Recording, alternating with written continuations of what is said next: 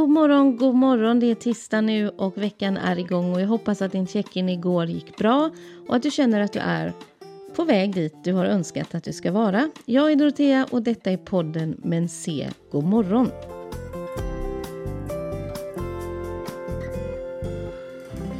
I mitt medlemsprogram BU Power den här månaden så kommer vi prata om vanor med fokus på att bibehålla de vanor vi redan har startat eller som vi redan har.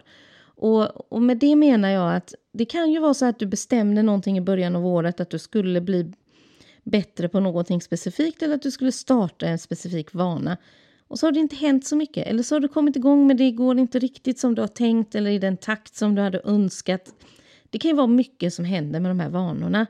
Och det är det vi ska jobba med den här månaden. Att se hur vi kan göra för att bibehålla dem och att liksom hitta en rätt rytm för att de ska fungera. Och det finns ju alla möjliga sätt för det såklart, men det bästa sättet är bara att sätta sig ner, fundera på vilka vanor det är du vill ha fokus på under mars månad och sen sätta igång och göra jobbet. För en vana görs ju inte av sig själv utan det kräver din egen insats. Det kräver ibland väldigt mycket tålamod och ibland så kräver det att börja om och börja om och börja om.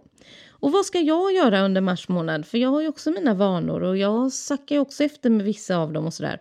Och jag har specifikt en som jag behöver ta tag i nu i mars. Och det var att jag i början av året bestämde ju att jag skulle bli väldigt mycket bättre på att träna. Eh, och varje vecka tänker jag att detta är veckan då jag kommer igång. Mm, nu är det mars och jag har fortfarande inte kommit igång. Jag har tränat tre gånger tror jag. Eh, det, det känner inte jag är speciellt godkänt. Det är ju bra, de tre gångerna jag gjorde det var det ju bra, men det är inte godkänt för det jag tänker att jag ska hantera och göra.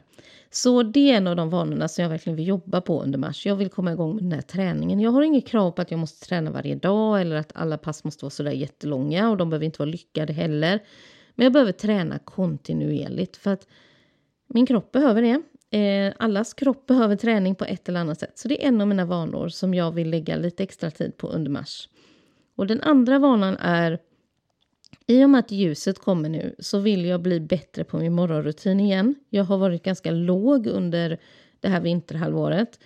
Och eh, nu kommer ljuset och då vet jag att jag kan börja satsa lite mer på att få min morgonrutin att funka och också på att känna mer glädje, vilket är lite svårare i mörkret tycker jag. Och därför så passar jag på att göra det under mars månad. Och i mars månad har vi också tidsomställningen och det är den tidsomställningen som jag tycker är jobbig, som påverkar mig och då brukar jag av erfarenhet veta att om jag satsar på min morgonrutin på ett rätt sätt under mars månad så förbereder jag mig tillsammans med ljuset för att hantera den här tidsomställningen. Vi, alltså någonstans är det så att vi vet hur vi själva funkar och då gäller det att använda den erfarenheten. Så det är de två vanorna som jag har valt ut att jag ska jobba med under mars månad. Man ska inte göra många vanor på en gång. Rekommenderar, jag brukar rekommendera en. Eh, och för mig är det här egentligen en vana för att det är träningen som är den som ska in medan morgonrutin har jag ju egentligen redan en, en rutin på. Jag gör ju den. Men jag tänker att jag vill förbättra det något. Så det blir mer att eh, korrigera medan träningen är att faktiskt komma igång och göra en vana av det. Så två vanor blir det för mig. Vilka vanor tänker du att du ska fokusera på under mars månad? Inside.